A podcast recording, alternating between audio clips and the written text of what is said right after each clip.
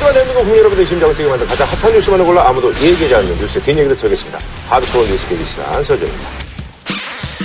아, 저 이제 그 서전이 이제 비상사태에 이제 돌입이 된 그런 상황에서, 아, 지난번에 이제 현역 의원 이제 김성태 의원, 그리고 이제 전 의원이 이제 구상찬 의원에서 사실 이제 많은 분들이 사실 이제 이 자리에 이제 이분을 추천을 좀 해주셨습니다. 전 새누리당 혁신위원장 이준석 씨 모셨습니다. 네, 반갑습니다. 예.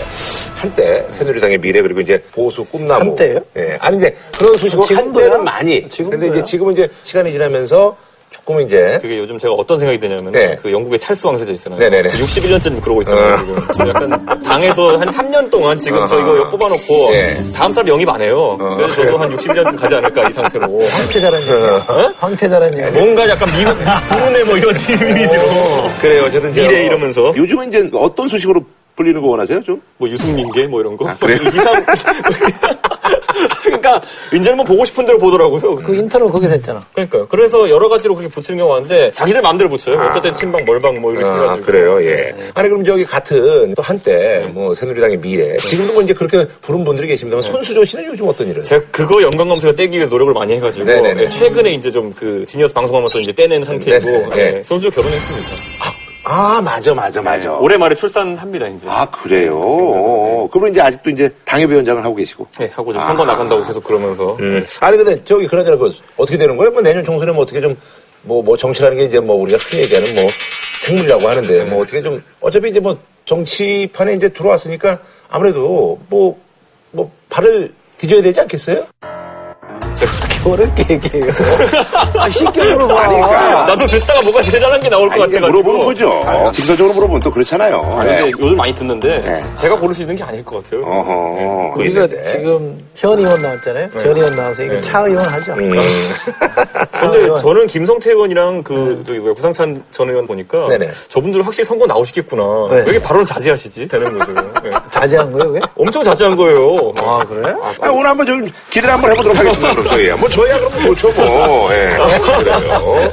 그럼 어떻게 지금 이제 새누리당 이제 당원이시면서 이제 뭐 어떤 직함은 이제 그 이후로 이제 안 맡고 계시는 거죠? 네, 저는 급할 때만 부릅니다. 아하. 평당원? 그래요. 평당원. 그냥 호칭은 그냥 이준석 씨로. 왜냐면 또 네. 뭐전 뭐 비대위원장, 뭐 전 혁신위원장 이러기도 좀 대표 그러니까. 아니야? 음, 대표도 해도 되고요. 그 본인이 하는 네. 그 뭐죠? 네, 사회적 네. 기업인가? IT 사회적 기업입니다. IT IT 기업의 기업. 대표니까 예, 예. 이 대표. 아, 그래요. 예. 아니 뭐 황태자라는데 뭐 대표 호칭. 아, 이 대표로 할까요? 아니면 이준석 씨로 할까요? 어느 게 낫겠어요? 아, 이 대표로 하십시오. 아, 이 대표. 뭐 있어야지 좀 허전하지가 않아가지고. 그래 알겠습니다. 예. 자, 첫 번째 소식은요. 사실 이제 뭐 이제 무더위가 지나가고요. 이제 바람이 아주 뭐 쌀쌀한데요. 근데 대권 주자들한테는 좀 이 쌀쌀한 바람이 조금 더 체감 온도가 좀 낮게 느껴졌을 것 같은 그런 생각이 좀 듭니다. 그래서 이번에 준비한 주제 바람 잘 날 없는 대권 주자 순환 시대입니다. 자, 일단 말이죠. 대권주자들 하면 이제 뭐 많은 분들이 이제 떠오르시는데 야권 쪽에는 일단은 빅3로 해서 안철수 문재인 그리고 이제 박원순 예, 그리고 여권 쪽에는 예전에 많은 분들이 계셨는데 요즘 뭐 이제 좀 정리가 돼서 이제 김무성 독주죠, 지금. 예. 뭐 여권 같은 경우에는 김무성 대표가 음. 뭐 지금 한국 갤럽 조사에 따르면 15%로 이미 지금 어, 박원순 시장이랑 공동을 하고 있고 아하, 예. 그리고 안철수 의원이 9%, 오세훈 시장이 6%, 음. 그다음 유승민 의원이 4%, 이재명 성남시장이 3%, 김문수 보수혁신위원장이 2%, 아하. 이 정도 이렇게 나오고 있는데 그래요? 사실 좀 의외인 게 뭐냐면은 저는 이재명 성남시장 같은 경우에는 이번에 들어간 것도 원래 여기 손학규 대표가 있었는데 본인 좀 빼달라고 이렇게 음. 아하. 언급해가지고 새로 들어갔거든요. 음. 그런데 굉장히 지지율이 높아요 지금 김문수 지사 같은 경우는 꾸준히 거론됐던 분인데 아하. 어, 그분보다도 높아요. 대권 주자 오래 한다고 올라가는 거 아니에요? 그러니까요. 무소리 오래 한다고 무슨 탈수왕태죠. 속분 되는 거 아니잖아요. 저는 약진이라고 느껴지는 게 오세훈 전 시장이 조금씩 이렇게 좀 치고 올라가는 것 인지도가 같아요. 있죠. 네. 네, 저는. 오세훈 시장이 강연회 하는 걸 제가 한번 참석한 적이 있는데 그 내용을 보면은 박원순의 서울시정과 본인의 서울시정을 비교하는 내용이 이렇게 많이 네네네. 나기 때문에 이분은 박원순 시장이 좀 내려간다 싶으면 올라오고 아하. 안 내려가면 안 내려되는. 그런 스타일이라 가지고 종속 변수입니다. 아. 그래요? 예. 자, 그러저나 이제 그 중에서 김성 대표 이제 그 검색어에도 며칠간 오르고 뭐 사위 이런 얘기가 나오고 있고 그러는데 둘째 딸. 그래서 지난번에 저기 김성태 의원이 이제 거기 아무 초청을 받지 못 갔다 못했다. 그랬어요. 뭐 이런 얘기가 있었는데 아마 그런 것들 때문에 좀 약간 또 영향 좀 있지 않았나. 이제 나중에 맞춰보니까 그런 거죠. 혹시 그것 때문에 안 불렀나. 들어 사회나 그래서, 이런 예. 거 노출되는 것이 약간 두려워가지고. 그런 생각이 좀 드는데. 예, 그런데 지금 이 상황에서 봤을 때 2월 달에 이제 이런 재판이 있었던 거 아니겠습니까? 그래가지고 마약 재판이 있었는데 아니 근데 저는 궁금한 게 있는데 2월 달에 이제 집행유예 받고 이제 풀려났는데 그 이 둘째 딸하고 이제 이 사위가 만난 시점은 언제예요? 미국에서 유학하고 있을 때 이때 만났기 때문에 아. 그 유학 시절에 봤다는 거죠. 네, 이제 사람들이 오히려 그럼 유학 시절에 그럼 이분 마약 시작한 거냐라고 음. 해가지고 그래서 이번에 좀 보통 한국 내에서 있었던 이런 마약 사건 같은 경우는 필로폰류에서만 끝나는 경우가 많은데 그렇죠. 보니까 뭐 코카인도 있고 근데 이거 뭐뭐 variety가 나오잖아요. 어, 보면 코카인, 15번 뭐뭐 엑스터시 이런, 등 예, 이런 거 이렇게 나오는 걸 보면은 좀 그런 식으로 의혹을 제기하는 분들도 있는 거죠. 그래서. 아, 그러니까 두 분 다 이제 미국에서 만났는데 한동안 뭐 이렇게 이제 알고 지내던 사이인데 이제 갑자기 이제 뭐 감정이 이제 좀 싹 터서 이렇게 결혼하게 그건 모르겠고. 그건, 그건 모르는 근데 나 거고. 궁금한 게 또 그런 것도 있어요. 이게 사실 또, 야, 너 뭔 소리야? 너 이러면 내가 호적에서 너, 너, 내가 너 파낼 거야. 근데 또 딸의 또 어떤 그런 편을 들어줬다는 게, 야, 그래도 아버지가 딸을 엄청 사랑하나 보다면서. 짧아보구나, 어, 뭐. 그런 걸로 해서 좀 이렇게 호감이 가는 그런 경우는 없나? 실제로 김무성 대표의 지지율 추락이 어디까지 이것 때문에 네. 나올 것인가에 대해 가지고 뭐 호사가들이 많은 얘기를 했지만은 지난주 말자로 이제 리얼미터 조사 나온 걸 보면은 0.8% 정도 마지막에 하락하면서 이제 정체기에 들었다라고 얘기해가지고 네. 실제로 많이 하락하진 않았다 이런 분석인데 제가 측근들이 막 얘기하는 걸 들었더니 내부에서 김무성 대표를 돕는 사람들도 말이 많았다는 거예요. 아, 사회를 그저 내 죄지 왜 그러느냐. 뭐 아니, 이렇게. 재선 안 나가실 겁니까? 뭐 이렇게. 솔직히 물어볼 수밖에 없는 상황인데. 거기서 김무성 대표가 완전 보수 원칙주의자 이런 평가를 받는 분인데 어떻게 2월 달에 이 사건이 불거졌는데 8월 달에 결혼식을 하게 했느냐라는 것 때문에 딸을 이기지 못해가지고 이렇게 했다라는 게 아까 김구라 씨 말한 대로 이 딸바보 이미지를 오히려 구축한 것이 아니냐라는 얘기도 있는 거죠. 아, 그래요? 어. 자식 이기는 부부 없다고 자식이 좋다 그래서 결혼을 했는데 그런 문제가 뒤늦게 불거진 거에 대해서는 김무성 대표에게 책임을 물을 수 있는 사안은 아니다. 아, 그렇죠. 그거는. 저는 그거는 분명하다고 생각합니다. 그런데 그건 떼놓고 좀 보자 이거죠. 네. 어, 김무성 대표를 떼어놓고 봤을 때 이 사건이 그럼 정상적이냐? 뭐 정언한 사람마다 달라요. 이 정도 상습 퇴학이면 실형을 때리는 게 맞다. 횟수가 많다 이거죠. 네. 예, 걸리긴 초범인데. 예. 근데 또 어떤 사람은 형을 산 게 초범이면 별 문제 안 된다라고 네네. 하는 사람, 이거는 엇갈리는 거라고 네네. 봐요. 실제로 사법부에서 보기에 예를 들어 투약을 1회 증거가 입증되어서 확인되었다 하더라도 사법부에서는 아 이거 1회 했는지 확정할 수가 없다. 왜냐하면 15번 했는데 그 중에 한 번 걸린 걸 수도 있고 15번에서 15번 걸린 걸 수도 있고 그래서 그 부분에 대한 양형은 고려하지 않는다라고 아, 그러니까 그 이제 횟수는 거죠. 사실 이게 증거를 잡아내기 나름이니까 이제 그게 이게 아니, 횟수는 중요하지 않다. 그러니까 재판 1회 이렇게 해가지고 하는 아니 거지. 그거는 좀 엇갈리는 것 같아요. 제가 안 해봤으니까 모르는 건데 기자들한테 물어보니까 이거 보도자료를 경찰이 냈느냐 안 냈다는 거예요. 이 정도 마약 사건이잖아요. 그러면 보도자료를 냅니다. 그리고 신문 사회면에 꼭 나와요.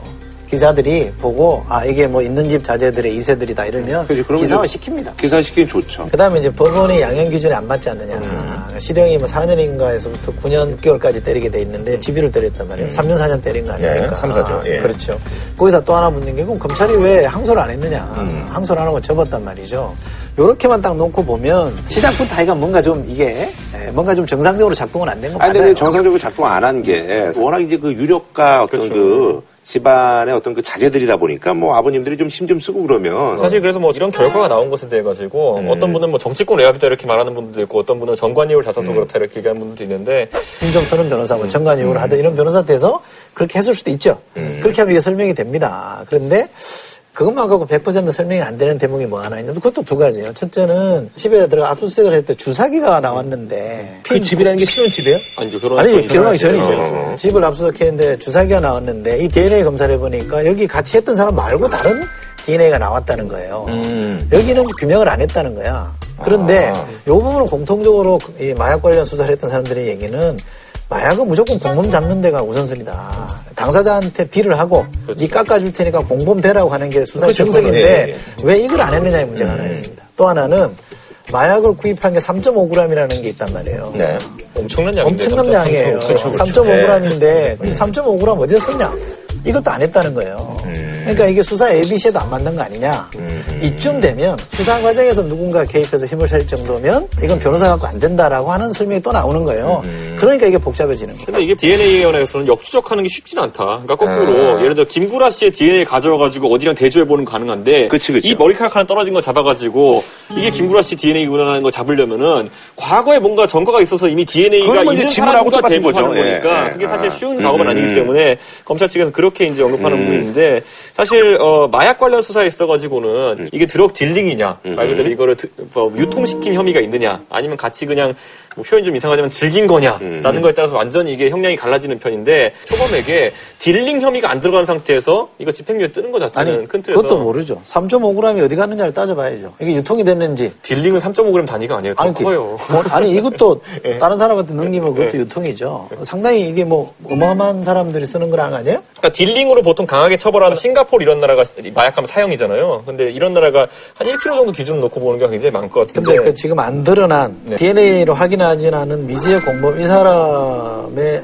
부모든 어, 친인척이든 그 누구든 그 사람이 가장 센 사람이라고 봐요. 음. 이게 누구냐로 드러나냐에 따라서 정치권의 핵폭발을 만들어낼 수도 있고 음. 아니면 그냥 뭐 어, 별거 아닌 거구나 이렇게 넘어갈 수도 있는데 그게 누구냐 이런 것들이 지금 언론에서 막 관심을 갖고 좀 이렇게 확장시키는 분위기 아니면 뭐예요? 기자들이 붙었죠. 네, 기자들이 네. 붙어서 계속 이제 의혹 의혹 이렇게 얘기하는데 아. 이건 뭐 사람이 특정되는 것도 아니고 이러다 보니까 음. 이건 뭐 검증하기 쉽지 않다라는 음. 게 중론이고 아까 말했던 것처럼 DNA 데이터베이스에 들어있는 사람이 아니기 때문에 아 그렇죠 그건 그렇죠 뭐 지문등본 마찬가지니까 어떻게 합니까 이거는 아 지문등본 마찬가지 아니 근데 나는 궁금한 DNA 게 DNA 데이터베이스 집어넣어가지고 쭉 이렇게 걸러지는 게 아니고 당사자들한테 확인하면 됩니다. 아 그렇죠 그렇게 하는데 지금 이 씨가 어쨌든 공범에 대해 가지고는 네. 본인이 아, 보통 바게닝을 하는 데 마약 아니 그리고 이, 이, 하지 않는다고 이씨 사위 한 명만 알았겠느냐. 음. 나머지 공범이 있잖아. 아니 근데 궁금한 게 이분들은 언제 그러면 결혼을 하기로 이렇게 이제 양가의 어떤 허락을 받은 거예요? 그건 모르죠. 그것도 몰라.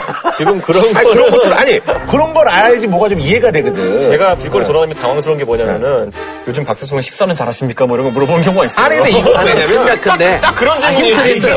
왜냐면 그냥 이거는 네. 제가 그냥 만나는 사람이 있어요. 근데 뭐 아버지도 바쁘고 그러니까 네. 서로 이제 뭐 상견례 같은 걸안 하다가 음. 김무성 대표 입장에서 황당한. 어 황당하니까 뭐 딸이 뭐 얼굴 물고 하니까 그냥 해라. 그게 아니고 네. 김무성 대표가 뭐라고 말했냐면 음. 사회가 석방되고 나서 한 달쯤인가 알았다는 거예요. 한 달 뒤인가 알았다는 거예요. 그러니까 2월에 나왔으면 3월쯤 안 거예요. 음. 음. 그래서 이거 안 된다 그랬는데 그게 파혼이라는 단어를 썼다 이미 그 전에 결혼시키기로 양가 간에 합의가 된 거죠. 아 근데 좀 골치가 많이 아프시겠어요. 네. 아프죠. 네. 그러니까 저는 이분이 김성 대표가 내신 아, 난 안 되겠다 이런 생각을 할 거라고 봅니다. 왜냐하면 기자들이나 여의도의 반응을 보면 청와대가 김무성 대표를 견제하는 흔적이 굉장히 많이 있다는 거예요. 음. 이래저래. 왜냐하면 그 수원대학교 그 비리가 터졌을 때도 교수가 아, 임명되는 과정에서 약간 그렇죠. 좀뭐 이렇게 뭐 아, 얘기가 있었죠. 이렇게 의도적으로 네. 정보를 흘려서 이거 불거지게 만드는 거다 음. 얘기를 하는데 내년 총선 공천권 되면 네, 그래요. 네, 그렇겠죠. 이 공천이 가장 첨예한 문제인데 김무성 대표가 이걸 푸는 방식이 뭐냐면 일관되게 오픈 프라이머리 하자. 음, 네. 오픈 프라이머리 하면 일반 국민들이 돌아서 투표를 뽑는 거기 때문에 위에서 낙점하는 방식으로는 안 되잖아요. 음. 그러면 청와대가 힘을 쓰는 게 줄어들어요. 그거와 관련해서도 이게 절묘한 시점에 터진 거 아니냐. 어? 여기 지금 이제 선거제도 관련해서 뭔가 매듭을 질 시점이 왔는데 요 정도 딱 꺼내 놨을 때 기자들이 붙어서 언론이 붙어서 더 파헤치면 결국 낙마한다. 어? 그러면 전당대회 할 시점은 안 되니 비대위 체제로 총선 치르려고 할 텐데 그 비대위원장은 최경환 부총리다.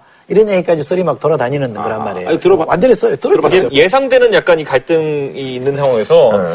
장청 간의 갈등이 언제 그럼 터지는 것이 가장 적절한가 해서 11월 말과 12월 초가 못 박혔어요, 지금. 음. 왜냐면 역산을 해보면 그 시점에 해야지 아까 말한 것처럼 전당대회 할 시간은 안 되고 음. 그래서 비대위 체제를 구축한다. 아하. 지난 총선에 또 2011년 12월 26일 날 비대위가 구축됐거든요. 음. 그 정도 날짜를 기점으로 해가지고 최경환 부총리 정도 되는 친박 지금 뭐 다선 의원이 없기 때문에 어, 비대위 체계 구축될 거 거라는 말을 꾸준히 흘리고 있는데 아마 이철희 소장이 만든 시나리오가 아닌가. 너무 너무 구체적으로 말씀하시니까. 아, 오늘 아침 신문에 보면 다 나와 네, 있습니다. 그래서 그거를 이제 보면서 이박희 같은 경우에도 굉장히 긴장감을 지금 늦추지 못하는 상황이 된 거죠. 음, 그러니까 우리 이준석 대표가 새누리당 분위기를 좀 아니까 음. 박근혜 대통령하고 김무성 대표하고 안 좋은 건 사실은 얘기죠? 그동안? 이렇게 보내보려고 안 좋은 사실이었잖아. 좋지는 않았다. 그렇죠. 네. 그런데 음. 네, 이준석 대표가 그때 폭로했을 때 음. 김무성 의원이 이제 국회 이제 본회의장에서 이제 수첩을 봤는데 이제 그게 이제 찍혔죠. 네. 그래서 이제 청와대 문건 유체 배우 KY. 예, 그래서 이게 아주 뭐 지금 이제 확대가 되고 있는데 아? 그 수첩에 적힌 내용은요.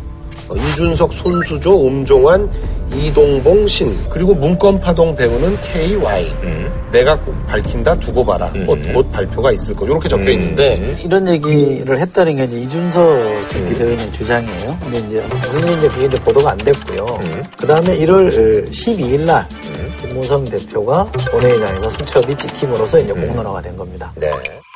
KY 김무성 대표가 수첩에 음. 자기 수첩에 KY 썼잖아요. 음. Y는 지금 갔잖아. 음. 저 K 하나 남은 거 아니에요. 네네. 그렇게 따지면 청와대 신화들도 지금 가고 있는 거거든. 음. 아주 자연스럽게. 그죠?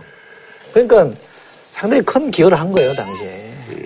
그, 그, 그, 그, KY를 공개한 것에 대해서. 잊고 있었던 일을 또 이렇게 언급을 하시는데. 아니, 대한민국 민주화에 네. 크게 기여를 한 거야. 뭐가 민주화예요, 또 그렇게. 그걸. 그 상황에서 아니, 봤을 때. 대한민국 민주화에서 중요한 거는 뭐냐면요. 네. 청와대가 권력으로 자리로 공천으로 여당을 옥죄는 거는 지금까지 다 그랬거든요. 이게 한국 민주주의 안 좋아요. 그런 거를 저지할 수 있는 노력을 했던 거에 대해서 제가 박수를 보내는 거예요. 그래서 나쁘게 됐죠. 역, 예, 역으로 지금 제가 그 당시 상황 말씀드리면 KY 사건이 그때 부각될 수 있었던 이유는 이미 KY라고 지목된 분들도 그 낌새를 챘던 거예요. 어느 정도. 그 비교가 그러니까. 나왔을 때 민감 민감하게 반응할 수밖에 없었던 것이고 음. 그래서 이 당청 간의 갈등이 그 당시에는 또 지금 와서 뒤집어 보면은 한 3월 위기설 정도가 있었던 거예요. 음. 네, 그랬던데 두리뭉실하게 넘어가고 다시 이제 12월 위기설이 한번 또 이렇게 됐죠. 근데 다 현실화되고 있잖아. 아, 어제거나 이제 뭐 두 분의 얘기를 들어보니까 이제 또 이제 정치의 계절이 이제 또 음. 다가오고 있구나라는 것을 아니 그래서 제가 지금 하고 싶은 네. 얘기는 네. 우리 이준석 대표가 공천받기가 쉽지 않다.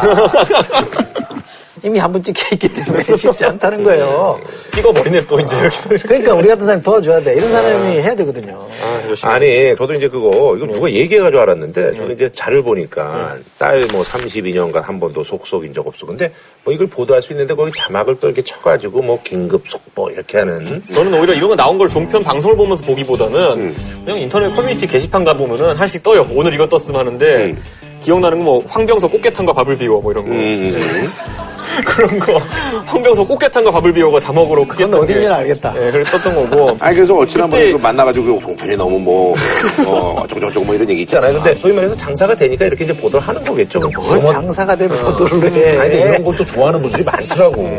그건 사실이에요. 방송국에서는 시청자가 싫어하는 짓은 안 해요, 웬만하면. 근데 아, 이제 그래요? 네. 유대균 같은 경우도 뼈 없는 치킨 시켜 뭐 이런 거 나와가지고. 음. 근데 나중에 유대균이 반박했잖아요, 그거를. 유기농만 먹기 때문에 치킨을 먹지 않습니다, 이래가지고.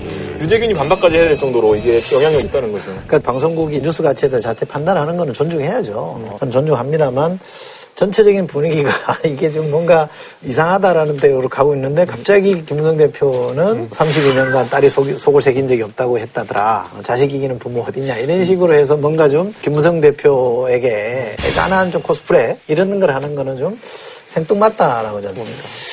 아니 그러잖아 이 와중에 박원순 서울시장 같은 경우는 MBC를 고발을 했고 또 이제 일베 어떤 그렇죠. 유저들을 16명을 네. 이제 고발을 했어요. 뭐 소위 말하는 그 아들에 대한 어떤 루머 때문에 이게 사실 이제 뭐 검찰 조사에서 예전에 이제 무혐의로 결론이 난 건데 좀 소개를 해 주시죠. 2011년 9월에 이제 박주신 네네. 박원순 시장 아들이 이제 공군으로 들어가는데 3일 만에 아프다 그래서 퇴소 조치를 했는데 병원에 가서 이제 CT인가요? MRI인가 CT인가 촬영해서 보충형 면제받은 음. 건데 이게 이제 본인 게 아니다. 네, 맞아요. 라는 문제가 네. 돼서 연세대학교 병원에 가서 음 이제 MRI 촬영을 해서 음 본인께 맞다.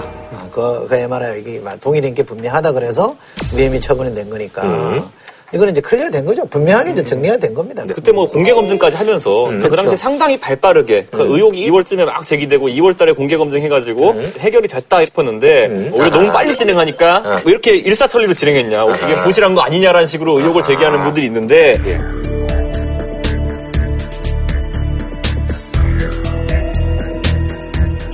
세브란스 병원 같은 경우 우리나라에 좀 권위 있는 병원이기 때문에 네. 만약에 이런 일이 진짜 발생됐다고 한다면은 음. 이건 뭐 엄청난 스캔들이죠. 음. 아니 그러니까 이게 음. 이제 핵심은 지금 그거 아니에요? MRI가 바꿔치기 됐다는 바꿔치기 거 아니에요? 됐다. 다른 사람 걸로 지금 대체됐다는 아. 거 아니에요?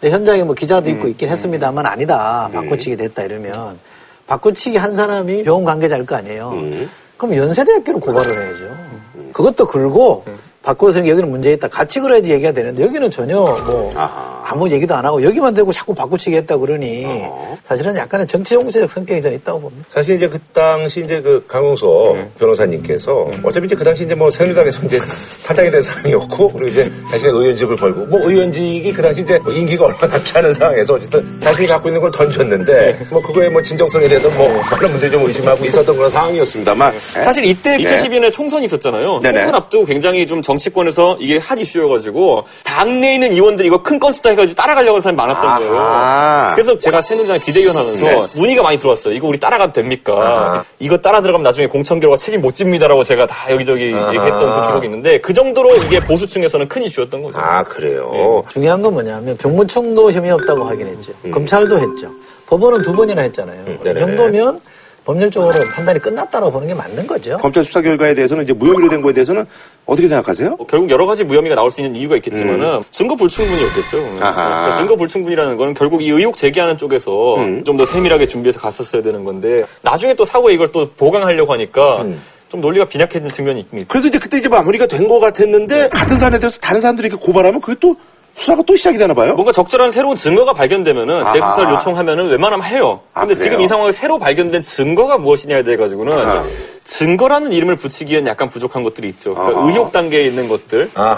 네, 제가 이거 비슷한 거로 제가 타진요한테 제가 학력 위조 검증을 약간 받아봤거든요. 근데 이 행전 하버드 졸업장을 사는데 본 적이 없을 거 아니에요. 어. 근데 누가 한마디만 올려요. 아, 하버드 졸업장은 제 친척이 받은 걸 보면 이렇게 돼 있습니다. 그래요. 그냥 말로. 그러면 아 그렇군요. 역시 뭐 이러면서 이제 달려드는 상황이기 때문에 사실 인터넷상의 의혹 제기라는 거는 어. 옛말에 왜 3인 성호라고 있습니다. 네. 세 사람이 똑같이 얘기하면 없는 호랑이도 만들어진다는 거예요.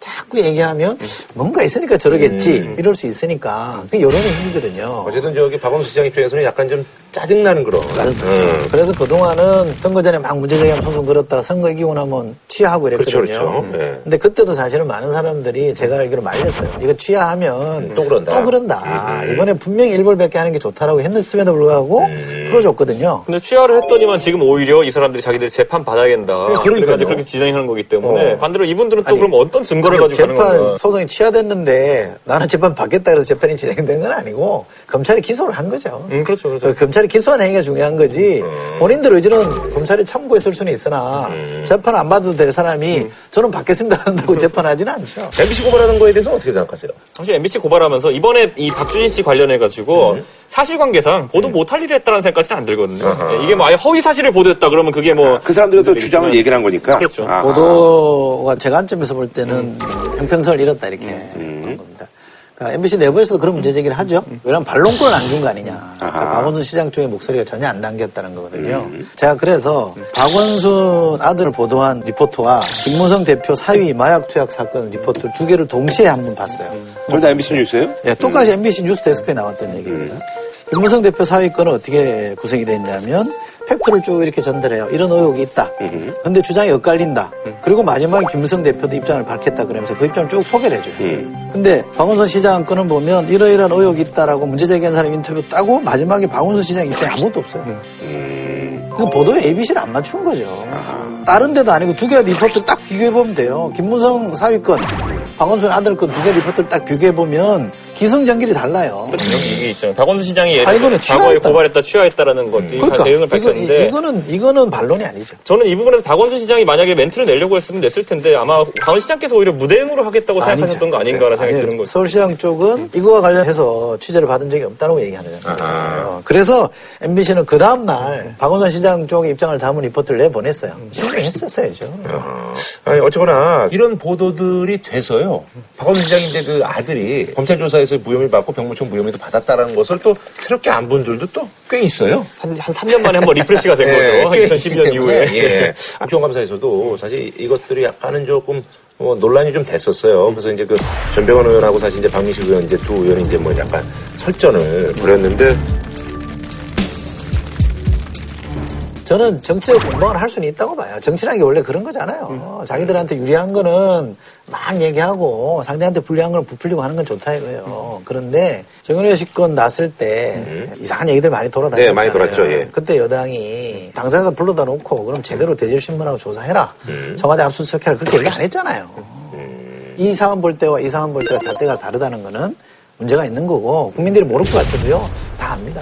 당 차원에서 박주시 씨나 박원순 시장에 대해 가지고 의혹을 제기하기는 쉽지 않을 거고 국감 정도에서 이제 법사위 정도에서 음. 튀어나올 수 있는 것이 지금은 그렇지도 않아요. 네. MBC 보도에 대해서 야당이 음. 논평을 내니까 음. 언론 탄압이 이렇게 얘기했잖아요. 그거야 뭐 보도에 대한 메시지에 대해서 나온 거니까 음. 이 사건에 대해서는 별건이라고 봅니다. 음. 오히려 여권 측에서는 굉장히 좀 우려하는 사람들은 음. 야 이거 또 2012년 총선 때부터 또 그렇게 되는 거 아닌가? 또 공개 검증하고 그러면 박원순 시장이 또 다시 한번 또 주가가 올라가고 이런 거 아니냐? 이렇게 생각할 우리가 걱정을 하고 있다는 얘기예요. 오히려 여당 입장에서는 너무 크게 이걸 여당의 문제로 만들 필요가 아, 없다. 시민단체 대출 시작한 거니까 아, 거기에 따라서 결과가 어떻게 나오는지에 따라 가지고 음, 음. 지켜보기만 하면 된다라는 얘기죠. 이제 떡이나 먹으면 된다는 얘기예요. 뭐 예. 떡을 먹는다는 표현은 그렇지만 예. 어쨌든 음. 구경하고 있는 상황이죠 지금. 네, 네. 이제 박원순 시장이 여당의 어떤 공격을 받으니까 문재 대표도 한 말씀 하셨어요. 아니 MBC에 대해서 뭐라고 얘기한 거죠. 최고위원 회의에서 이렇게 얘기했는데요. 어, 내년 총선은 박원순 시장과의 싸움이라고 새누리당에서 주장한 지 하루 만에 음. 이런 일이 발생했다. 그러고 또 하나는 본인을 그러니까 문재인 대표를 공산주의자라고 매도한 적이 있는 극단적 인물이 박문진 이사장으로 선임된 지 열흘 만에 이런 음. 일이 벌어졌다. 근데 제 생각엔 문재인 대표 같은 경우는 여기서 박원순 시장을 완전히 옹호하러 들어갔다기보다는 음. 아마도 본인의 어떤 주장 아까 말한 것처럼 저를 공산주의자로 외도한 적이 있는 분이 음. 뭐이 그 지금 박문진 이상 선임됐다 이런 음. 부분 본인도 지적하지 않을 수 없는 부분이었죠. 그런데 음. 이번에 박원순 시장의 보도에 관해 가지고 음. 언급되니까 따라 들어간 거죠. 그러니까 뭐 이제 뭐 그냥 일타 이피로 해서 이제 들어간 거라는 뭐 그런 네. 말씀이신 것 같은데. 어. 근데 이게 여권도 그렇고 야권도 그렇고 대권 주자 군을 형성하잖아요. 네네네. 여권에 ABC라는 군이 있는데 음. A가 공격당하면 B와 C가 좋아질 것 같은데 꼭 그렇지 않습니다. 음. 그러니까 등달아 빠질 수 있거든요. 그렇겠죠. 그러니까 네. 이게 순망시한이라고 음. 서로 공격받으면 좀 도와주려고 하는 게 있습니다. 음. 그러니까 혼자 독야청청한다고 해서 이게 좋아지는 게 아니다. 음. 어느 순간까지는 같이 가야 됩니다. 음. 그걸 모르면 그 당이 망해요. 음. 그 당이 같이 죽습니다. 아니 그러잖아. 그럼 어떻게 이제 끝날 것 같아? 이제 총선 앞두고. 박원순 시장이 만약에 네. 이 부분을 음. 깔끔하게 해결하는 측면이 있다면은 제 생각엔 재심검 정도는 빨리 다시 한번 해보는 것도 음. 나쁘지 않다 생각하는 게 뭐 그래야 될 의무는 없어요. 왜냐하면 이미 법적으로 한번 판단을 음. 검찰이 한 사안이기 때문에.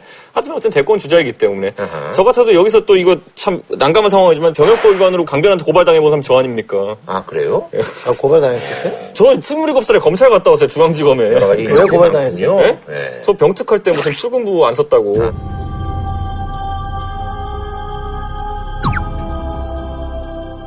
근데 그 당시에 저는 제가 검찰 대응했던 거 생각해보면은 저도 그때 1월 때 비슷할 때 고발당했어요. 세트로 박주신 씨랑 같이 항상 음. 이렇게 돌아다녔는데 저는 그냥 제발 좀 빨리 검찰 갔다 오면 안 될까요? 라고 이제 얘기했어요. 음. 왜냐면 저는 뭐 강변이 이게 오해한 부분이 있는 걸 제가 분명히 얘기할 수 있는 거고. 음. 근데 그래서 한 달 만에 가서 조사받고 그냥 무혐의받고 나왔거든요. 근데 그게 보통 정치하는 사람들이라면은 빨리 끝내는 걸 우선시해요. 아니 근데 이게 이제 본인이 정치할 사람 같으면야 떳떳하게 나가서 검증하고 표를 받는 게 맞죠. 근데 본인이 아니라 아들 입장인데도 불구하고 여기저기 돼서 나가서 내가 검증을 받았는데 또 하란 말이냐 음. 이게 있을 수 있어요. 그러면 내가 그럼 한 번 더 받으면 이거 완전히 정리되느냐? 그게 아니다는 음. 거죠. 음. 그러니까 이거는 아버지가 어떤 정치적인 비전을 갖고 있는 이상 계속 불거질 문제이기 때문에 나간다고 해서 답이 아닐 거라고 보는 게 하나 있고요. 예. 또는 자꾸 시비를 걸어서 문제 제기를 해서 그래서 그 딸도 있거든요. 박원순 음. 딸도 있고 아들도 있고 이쪽에서 굉장히 힘들어한다 그래요. 음. 이렇게 논란이 되고 자꾸 음. 뭔가 문제가 있는 것처럼 비춰지는 게 그래서 아버지한테 정치 그만하시라. 대통령 선거 나가지 마시라.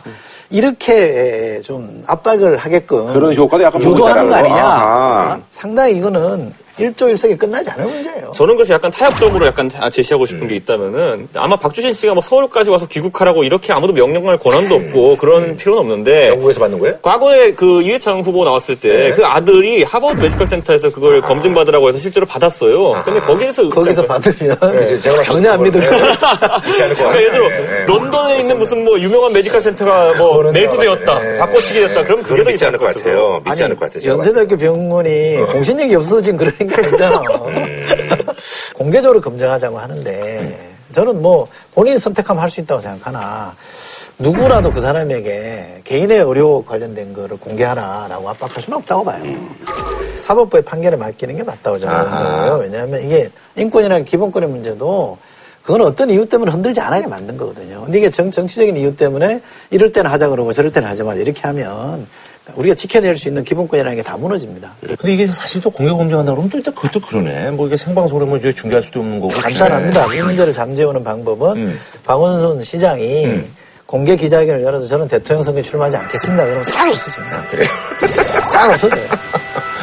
그래요, 예. 지금 또 근데 사실 이제 그 문재인 대표 같은 경우도 이제 상황이 좋지가 않습니다. 그래서 이제 뭐 혁신안 내면서 이제 재신하겠다 했더니 이게 또 이제 뭐 당내 반발이 뭐 만만치 않아서 이제 일정을 미뤘죠. 음. 예. 여기도 힘들더라고요. 여기도, 그러니까. 여기는 하루 이틀 힘든 게 아니고요. 여기는 좋았던 적이 언제 했던가를 따져보는 게 점점점 제가 언제 그랬잖아요. 바닥을 모르는 생활 중에 첫 번째로 어, 야당의 내부 혼란을 꼽았잖아요. 새정치민주당 내부 혼란이 심각한데 4.29 재보궐선거 치고 나서 끊임없이 문재인 대표에 대해서 이제 문제 제기를 비주류들이 네, 했습니다. 했었죠. 그러다가 이제 혁신을 띄웠는데 혁신을 띄우는 과정에서도 진통이 좀 있었고요. 뭐 이제 뭐 인물들이 뭐 네. 이제 저기 하다 친노측이다 뭐 이런 제가 뭐. 혁신이가 마지막에 가서 이제 공천 방안에 대해서 제도 개혁안을 꺼내놓으니까 이제 본격적으로 문제 제기가 되기 시작해서 어디까지 갔냐면 문재인 대표 물러나고 전당대회를 새로 하자. 이러다 음. 보니까 문재인 대표가 어, 더 이상 떠밀릴 수 없다라고 음. 해서 어, 혁신안이 이달 16일 날 이제 중앙위원회라고 있습니다. 네. 500명 넘는 위원들이 있는 이게 이제 전당대회를 대체하는 거거든요. 그러니까 당원을 바꿀 수 있는 권한을 갖고 있습니다. 여기에서 부결되면 내가 물러나겠다. 기득권 때문에 혁신이 좌절된다면 우리에게 희망은 없습니다. 만약 혁신안이 끝까지 통과되지 못하면 저는 당 대표직에서 물러나겠습니다. 그 다음에 그거랑 별개로 어, 당원과 일반 국민에게 재신임을 물어서 부결되면 물러나겠다. 네. 이두 개를 긴급 기자회견을 통해서 밝혔어요.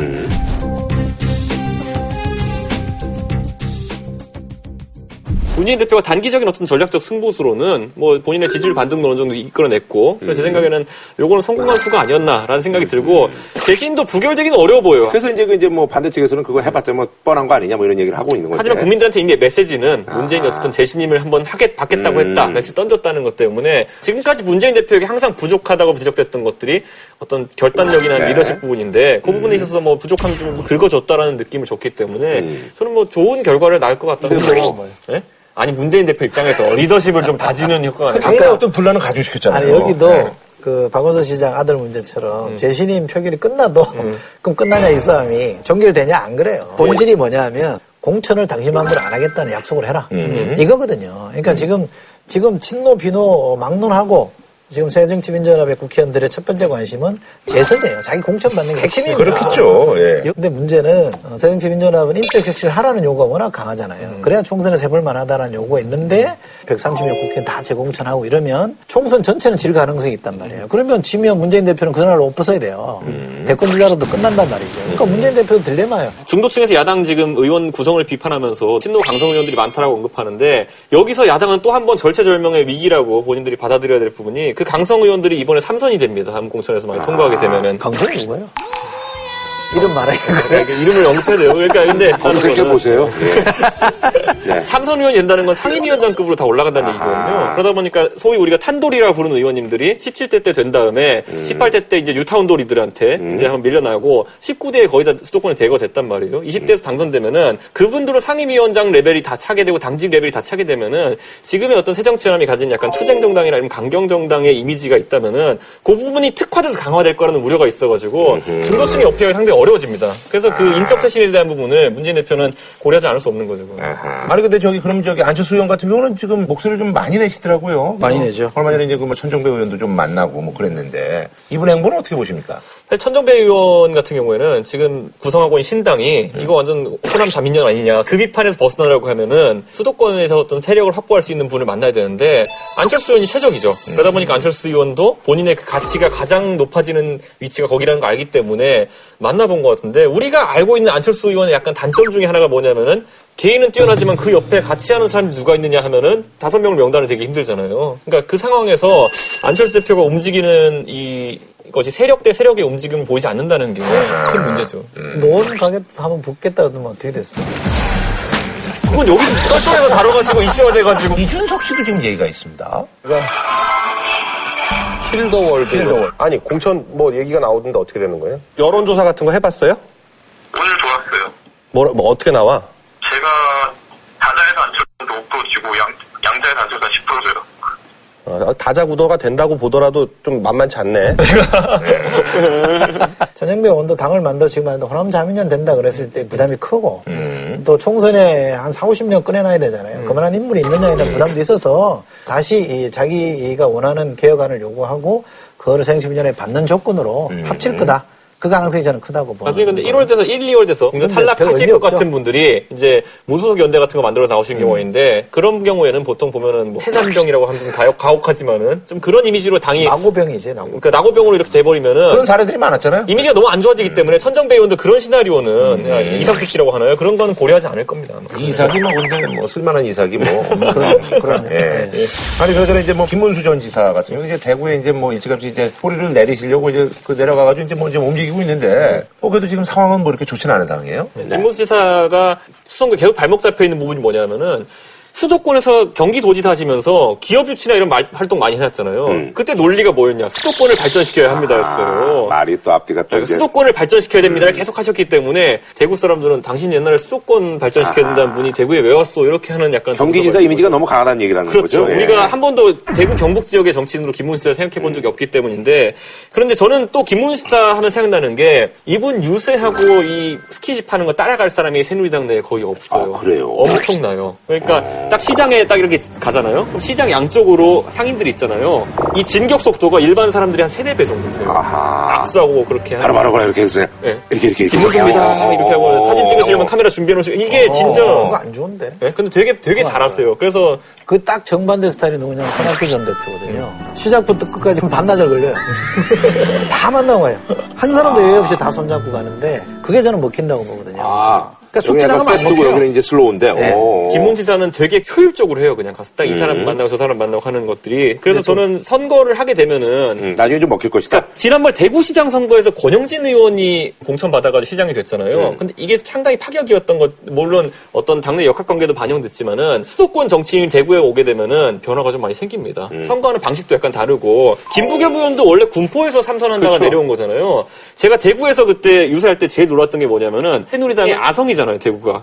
그러다 보니까 오히려 대구시장 선거 때 어떻게 됐냐면은 선거하려면 어떻게 했는지 몰랐어요, 당에서. 대구에 동성로가 있거든요. 음. 동성로에서 유세를 하는데 새누리당의 어느 누구도 동성로에서 유세를 하려고 하면은 우리가 동성로를 예약해야 된다는 생각을 해보자는 거예요. 음. 왜냐? 한 번도 야당 후보와 맞설 만한 그런 큰 선거를 치러본 적이 없는 거예요. 5대5 선거를. 그래가지고 그 당시에 동성로의 중앙 무대를 김부겸 의원이 먼저 예약해가지고 김부겸 의원이 거기서 유세하고 권영진 후보 지지자들은 길에 밀려나가지고 길에서 이렇게 유세를 했던 아~ 기억이 있을 정도로 그러니까 대구의 선거 문화라든지 정치, 정치 치열함이라는 음. 것도 아마 김문수, 권영진 이런 분들이 수도권에서 내려오면서 확 바뀔 겁니다 이제. 아하. 그러니까 이거는 뭐 이제 뭐 선거를 이제 꽤 앞두고 있기 때문에 이렇게 네. 뭐 유의미한 그런 건 아니다. 좁혀지기 시작할 아하. 겁니다. 음, 좁혀지겠죠. 음. 아무래도 무겸 전 의원은 필드가 강하신 분이에요. 음, 그렇죠. 굉장히 열심히 하는 음. 스타일이고. 그 딸도 뭐 연예인이고 그래가지고 또 그렇죠. 뭐 도움이 네. 또 그리고 되겠죠. 이제 네. 국회의원 선거 한 번, 대구시장 한 번, 두번 네. 나가 떨어졌잖아요. 그렇죠, 그렇죠. 그러니까 이 지역 사람들이 당만 아니면 음. 김부겸 뽑아줘야 된다는 정서가 꽉 차 있었다는 음. 거예요. 제가 아는 사람의 아버님이 이제 대구에 사는데 김문수 지사 내려오기 전에는 김문수 아니라 헤레비가 와도 안 돼, 얘는. 음. 얘는 김부겸이야, 이제. 음. 김부겸 한번 시켜줘야 돼. 이랬다는 거예요. 그렇지. 음. 근데 이제 내려오고 나니까 조금 그분이 말씀이, 어, 좀 봐야 되지. 이랬다는 거예요. 어. 생각이 좀 바뀌었다는 거예요. 그러니까 그럴 수밖에 없는 게 있어요. 그러니까 이게 아주 딜레마예요. 아니 그러잖아 이제 그 저기 시선을 좀 돌려서 해외로 네. 도널드 트럼프 얘기를 한번 좀 해볼까? 이 사람도 뭐 지금 뭐 공화당 쪽에서는 거의 돌풍 뭐 30%가 넘는 그런 지지율인데 그 얼마 전에 이제 또 우리나라 또 얘기를 또 뭐 말을 또 바꾼 거죠. 뭐 지난번에 뭐 무임승차한다고 뭐 그랬다가 또 갑자기 또 뭐 I like South Korea 뭐 이렇게 얘기를 해가지고. Say something to South Korea. Say something to South Korea. South Korea. 뭐 정신없으니까 이분이. 네. 정신없지 않아요. 음. 왔다 갔다 하잖아요. 아. 바로 내용을 봤을 땐, 예. 뭐 사실 뭐 JTBC 어, 만나가지고 얘기하면서 한국 음. 좋아한다 이렇게 고백해가지고 음. 취재하던 사람도 당황했죠. 왜냐면 과거에 했던 발언과 다르니까. 이걸 또 뭐 고백이라고 하기에도 뭐 그냥, 어, 그렇죠. 그냥 물어보니까 그냥 뭐, 뭐 인사치레로 한 거 아닐까요? 그러니까 뭐 소녀시대 좋아합니까? 이러면 뭐 좋아합니다 하고 넘어간 것처럼 어. 이렇게 교체할 수 있는데 저는 이제 미국의 이제 친구들이 페이스북을 하잖아요. 음. 미국 애들 중에 젊은 애들 같은 경우에는 음. 굉장히 트럼프가 하는 말들에 대해서 우려를 많이 해요. 저도 대학 다닐 때 그걸 느꼈지만은 20대 30대 정도 된 미국인들 같은 경우에는 political correctness라고 하죠 그거를 음. 그 이제 정치적으로 발언할 때 음. 누구도 다치게 하지 않는 발언을 하는 것들을 교육을 그렇게 받아왔다는 거예요. 네. 근데 이 트럼프가 하는 걸 보면은 아. 속된 말로 이게 뭐 시원하게 말한다 이런 측면에서 지지하는 사람들이 있는 건데 약간 좀 불쾌하다 이런 느낌도 좀 그러니까 있구나. 이게 이런 거죠. 사우나에다가 굉장히 뜨거운 물에 앉아가지고 앉아 있으면 시원하다 하는 것처럼 사실 내 몸이 조금씩 있으면서 음. 이걸 음. 어, 이렇게 표현하는 거기 때문에 좀 너무 자학적인 측면이 있는 것 같다. 음. 미국 사회의 어떤 약간 좀 갉아내리는 그런 측면이 있는 것 같다라고 해서 싫어하는 것 같은데 우리 사회도 그렇지만은 일정 소수의 극단 존재하기 때문에 그분들의 팬덤을 구축한 거죠. 뭐 이제 극단이라고 하기에는 또 이제 또 예. 20%까지 어, 만만치, 만만치 않으니까. 이미 보수의 그 열광적인 팬을 확보해서 떤 정도는 넘어선 것 같아요. 그렇죠. 실적으로 좀 달라진 음. 것 같아요. 지금 선두잖아요. 그러니까 이제는 트럼프를 바라보는 시선이 많이 달라져 있어요. 음. 후보가 될 거라고 보는 사람은 아직도 없어요. 그런데 저 사람은 우습게 봐서는 안 된다. 콘텐츠가 있다. 말은 저렇게 해도. 아, 뭐 내용은 별로 없어요. 공약이라는 게 아무것도 없어요. 그냥 personality 갖고 승부하는 거거든요. 그러니까 음. 일반 국민들이 듣고 싶어하는 얘기를 해요. 근데 이 사람을 옛날에도 이렇게 쭉, 쭉 갑자기 치고 올라오는 사람들이 있었거든요. 이 공화당이 어떻게 제어했냐면 돈줄을 마르게 하면 돼요. 음, 근데 이 사람 돈이 있으니까. 자기 돈 쓰고 하니까 이게 돈이 있으니까. 말릴 사람이 없는 거예요. 그리고 이게 한번 바람이 확 붙어버리니까 기자들이 뉴스가 되잖아요. 그럼 계속 뉴스를 생산해내요. 시너지 효과를 내는 거거든요.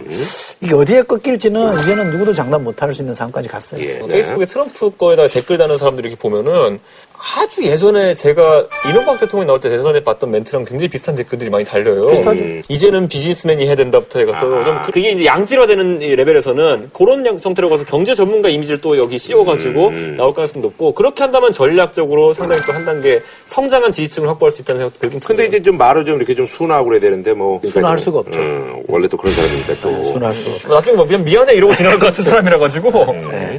타들로 변경 부탁드리겠습니다. 예. 저는 이, 저 우리 정치가요, 누구누구랑 친하다는 거 가지고 개파 좀 만들지 말았으면 좋겠어요. 친박, 친노, 이거 있잖아요. 정파나 이 정치 세력이라는 거는 지향하는 가치를 중심으로 해야 되거든요. 박근혜 대통령 존중하고 존경하고 노무현 전 대통령 존경하고 존중하고 다 인정한다 이 말이에요. 그러나 하나의 정파가 그렇게 형성되는 건 전 잘못이다. 그래서 더 웃기는 거는 친박이 아니라는 비박은 더 웃기잖아요. 그렇지 안티클럽이죠. 뭐 아니라는 걸로 정체성이 형성되는 게 어디 있습니까? 그러니까 제발 좀 친박, 친노, 어, 비박, 비노 이 프레임에서 좀 벗어나라. 여야 공이. 네. 그러려면 박근혜 대통령이 좀 음, 당의 자율성을 좀 보장하는 게 필요하고 야당으로 오면 비노, 친노, 공이 좀 한 발짝 떨어져서 당의 관점에서 이 문제를 바라보는 게 좋겠다고 봅니다. 네. 신박연대 영어로 번역하면 뭐랄까요? 신박연대 영어로 번역하면 뭐랄까요?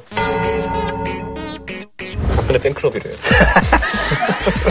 모르셨구나. 다 농담이고. 그런데 저는 이번에 보면서 김무성 대표도 그렇고 박원순 어, 시장도 그렇고 아주 오래된 뭐 격언이라고 할 수도 있고 왕관을 수리한 자 무게를 느껴야 된다라는 생각하게 되는데 좀 안타까운 거는 저는 그 무게를 우리가 검증하는 과정이 있어가지고 친인척이나 이런 거에 너무 국한해가지고 한다는 거 도덕성 검증이 어쨌든 나중에 받겠지만 대권 주자로 됐을 때는 저는 그보다 오히려 예선에서는 좀 정책적인 거나 이런 검증이 됐으면 좋겠는데 김무성의 경제정책은 무엇인가 박원순의 경제정책은 무엇인가 이런 걸 우리가 메뉴판에 보고 고를 수 있어야지 이게 제대로 된 정치지 지금은 어떤 딸과 어떤 아들에 대해서 이렇게 얘기하는 것 자체가 제 생각에는 좀 비극적인 현실인 것 같아요. 네. 알겠습니다. 한 주간 가장 뜨거웠던 화제의 말을 살펴보는 시간입니다. weekly 설전 레전드 발언인데요. 홍준표 경남지사가 이제 한동안 약간 좀 이렇게 좀 뭐 자중하시다가 자중을 사실 오래 했죠. 예, 존재 가치를 또 이제 또 드러내기 시작하시네요. 그래서 도청 직원 정례조에서 이제 이런 얘기를 하셨네요. 개가 지져도 기차는 간다라고 얘기를 했는데 좀 소개해 주시죠. 1일날 도청에서 열린 음. 직원 정례조회에서 이런 얘기를 하셨는데요. 정쟁을 유발하는 세력에는 대꾸하지 않겠다. 음. 걔가 아무리 지져도 기차는 간다. 음, 이 얘기를 뭐몇 번 하셨어요 그동안? 예. 자주 쓰는 용어죠. 예, 어, 예. 근데 본인 해명에 의하면 옛날에 YS면 이제 과- 들고 가지고 과거에 예. YS가 예. 썼다고 그러더라고요. 그분은 좀 동물을 좋아하시나 봐. YS? 어, 닭모가지 밑으로도 뭐 새겨보니까 개가 지져도 뭐 기차는 간다. 뭐. 댓글 달린 거 보니까 재밌더라고요. 정쟁을 유발하는 세력은 대꾸하지 않겠다 그러면서 본인이 본인에게 대꾸 안, 안 하겠다는 것이냐 뭐 이런 것부터 해서 왜 3인칭으로 얘기하지 이런 얘기 많이 합니다. 어, 경상남도에서 홍지사 가가지고 정쟁이라고 하기보다는 대척점이 될 만한 걸 많이 만들었잖아요. 그렇죠. 뭐 이제 뭐 의료원 같은 경우도 그렇고 뭐. 그러니까요. 네. 그래서 이게 그 골프 대회가 사실은 이제 말들이 많았잖아요. 공무원 사기 높이기 위해서 아마 전국 최초로 18개 시군대항 골프 대회를 할 겁니다. 얘기인즉슨 뭐 골프가 지금 세계적으로 이제 우리나라가 자랑스러워하는 그런 운동 종목인데 이걸 왜 못하게 하느냐? 조상 이름까지 바꿔가면서 가명으로 골프 치는 일이 적어도 경상남도에서는 어, 안 했으면 합니다. 여자 골프는 세계를 휩쓸고 있는데 남자도 마찬가지라는 거니까 이게 잘 모르시나 봐. 아니, 남자도 근데 이제 뭐 배상문도 있고 뭐 김경태도 일본에서 잘하고 있고 안병훈도 뭐 유럽에서 잘하고 그러니까 휩쓴다라는 표현까지는 그래도 뭐. 이제 여자는 휩쓸고 예, 남자도 뭐 나름 잘하고 네. 있더라고 이제 그거 얘기하는 마찬가지가 건데. 아니지. 예. 이분은 뭐가 틀려도 하나씩은 틀려요. 예. 그래서 지적받는 것도 하나의 언급이라 생각하시는 그렇죠. 그런 음, 그래요. 근데 이제 예정대로 이제 치른 거죠? 이분이 뭐 하지만 한다고 안 하실 분은 아니잖아. 방식 제스도 이번에 뭐 많은 사람들이 참여할 수 있게 네. 골프장도 보면 18홀에서 두 팀씩 해가지고 네. 사건 방식으로 사건 동시에. 쏘자 이렇게 가는 방식으로 해서 사과 방식으로 많이 하죠. 그렇죠. 대회할 때는. 명단은 또 이제 비공개로 해가지고 당당히 치자고 무슨 명단을 왜 비공개로 하냐 이랬더니 또 아, 자기네들 돈 내고 치는데 자기네들이 싫다는데 그럼 어떡하냐고 해가지고 또 아, 제가 뭐 얘기도 또 나왔어요. 언론 취재 같은 경우도 거의 다 봉쇄해가지고 뭐- 아, 그래요? 네, 그래서 망원 렌즈가 많이 등장했다고 아하. 거기서 참석자를 사진 찍어내고 이렇게 음. 아니 그나저나 저기 이날 아까도 이제 뭐 말씀하셨습니다만 이제 국민의례 하는데 이제 선글라스를 이제 착용한 채로 이제 국민의례를 해서 네. 이것 때문에 또 약간 또 깜빡한 거 아닐까요? 연출 사진 아니에요? 이렇게 이렇게 찍은. 연출했을까? 앞에서 찍어서 배포한 사진 아니에요 이거는? 아, 그런데 예. 에, 선글라스 를 깜빡할 수도 있죠. 이게 약간 그 박정희 대통령을 약간 그 그렇게 한 거예요? 코스프레 한 거예요? 뭐예요? 그 선글라스 이미지는 박 어, 대통령이 그러니까 저는 이제 맞는데 어, 네. 선- 선글라스 이미지가 네, 네, 사석에서도 이제 많이 끼셨으니까 그런 걸 약간 코스프레 한 게 아니냐. 나는 좀 그런 생각이 좀 들었거든요. 그건 아닌가? 그걸 제가 공감을 지금 못 하고 있는 게 전혀 박정희 대통령 연상을 제가 못 시켰어요. 제가 이 사진을 보고. 아니, 그러니까 정치인이 선글라스 끼는 것은 박정희 대통령이 뇌리에 많이 남아 있죠. 김종필 총리 정도. 아, 그렇죠. 그 정도, 그 정도. 바둑판 예, 비치는 예. 그, 뭐그 정도. 이런 예. 느낌 정도? 그 정도 기억나는데. 나만의 생각이었나요? 이건 뭐. 아니, 너무 이미지가 안 맞아요. 홍준표 그래요? 지사는 박정희 대통령이랑. 근데 이것 때문에 이제 뭐 말이 좀 많은데, 뭐, 근데 뭐 문제는 없다고. 문제 없을 수 있죠. 규정을 위반한 것도 아니고. 그렇죠. 뭐 이제 뭐 했고, 뭐. 예, 그건 아니니까. 예. 근데 이거를 또 보수 중에서는 굉장히 또 중요하게 생각하는 분들이 있어가지고 어, 제가 그 현충원에 이제 예전에 선거가 끝나고 갔는데 현충원 측에서 이제 노타이도 관계 없고 검은색 복장으로 오시면 됩니다라고 얘기했는데 노타이를 갖다 사진 찍혀가지고 엄청 욕먹었어요. 그때. 근데 사실 지금 와서 생각해보면 제가 신경을 썼어야 되는 거죠, 그거는. 그러다 보니까 홍 지사도 약간 그런 부분에서 남의 것들 좀 신경 안 쓰는 타입이 아닌가. 이런 생각. 아니면 요즘은 CG 이런 게 좋아가지고 지워도 되는데. 에이, 그거는 더 욕먹지. 어, 지금 눈을 어떻게 달아요, 여기다가. 눈은 뭐, 눈도 이렇게 그리면 돼요. 아니 그나저나 송지사 같은 경우는 지금 또 이제 시끄러운 게 주민 소환. 네. 예. 그게 주민 소환이 이제 걸린 게 아무래도 그 의료원 때문에 이제 걸리기 시작해가지고 그렇죠. 무상급식과 관련해서 이제 이게 더 이제 좀더세 가지 확산되는 그런 추세예요. 주민 소환제라는 것이 원래 대통령이라면 탄핵하겠지만은 그렇죠. 그게 이제 지방자치단체장 레벨에서는 어떻게 할 것이냐 주민 소환 하려면은 유권자의 한 10% 정도 되는 인원이 서명을 해가지고 청구하는 것인데 음. 실제로 이게 군 단위에서도 제대로 이루어진 적이 없어요.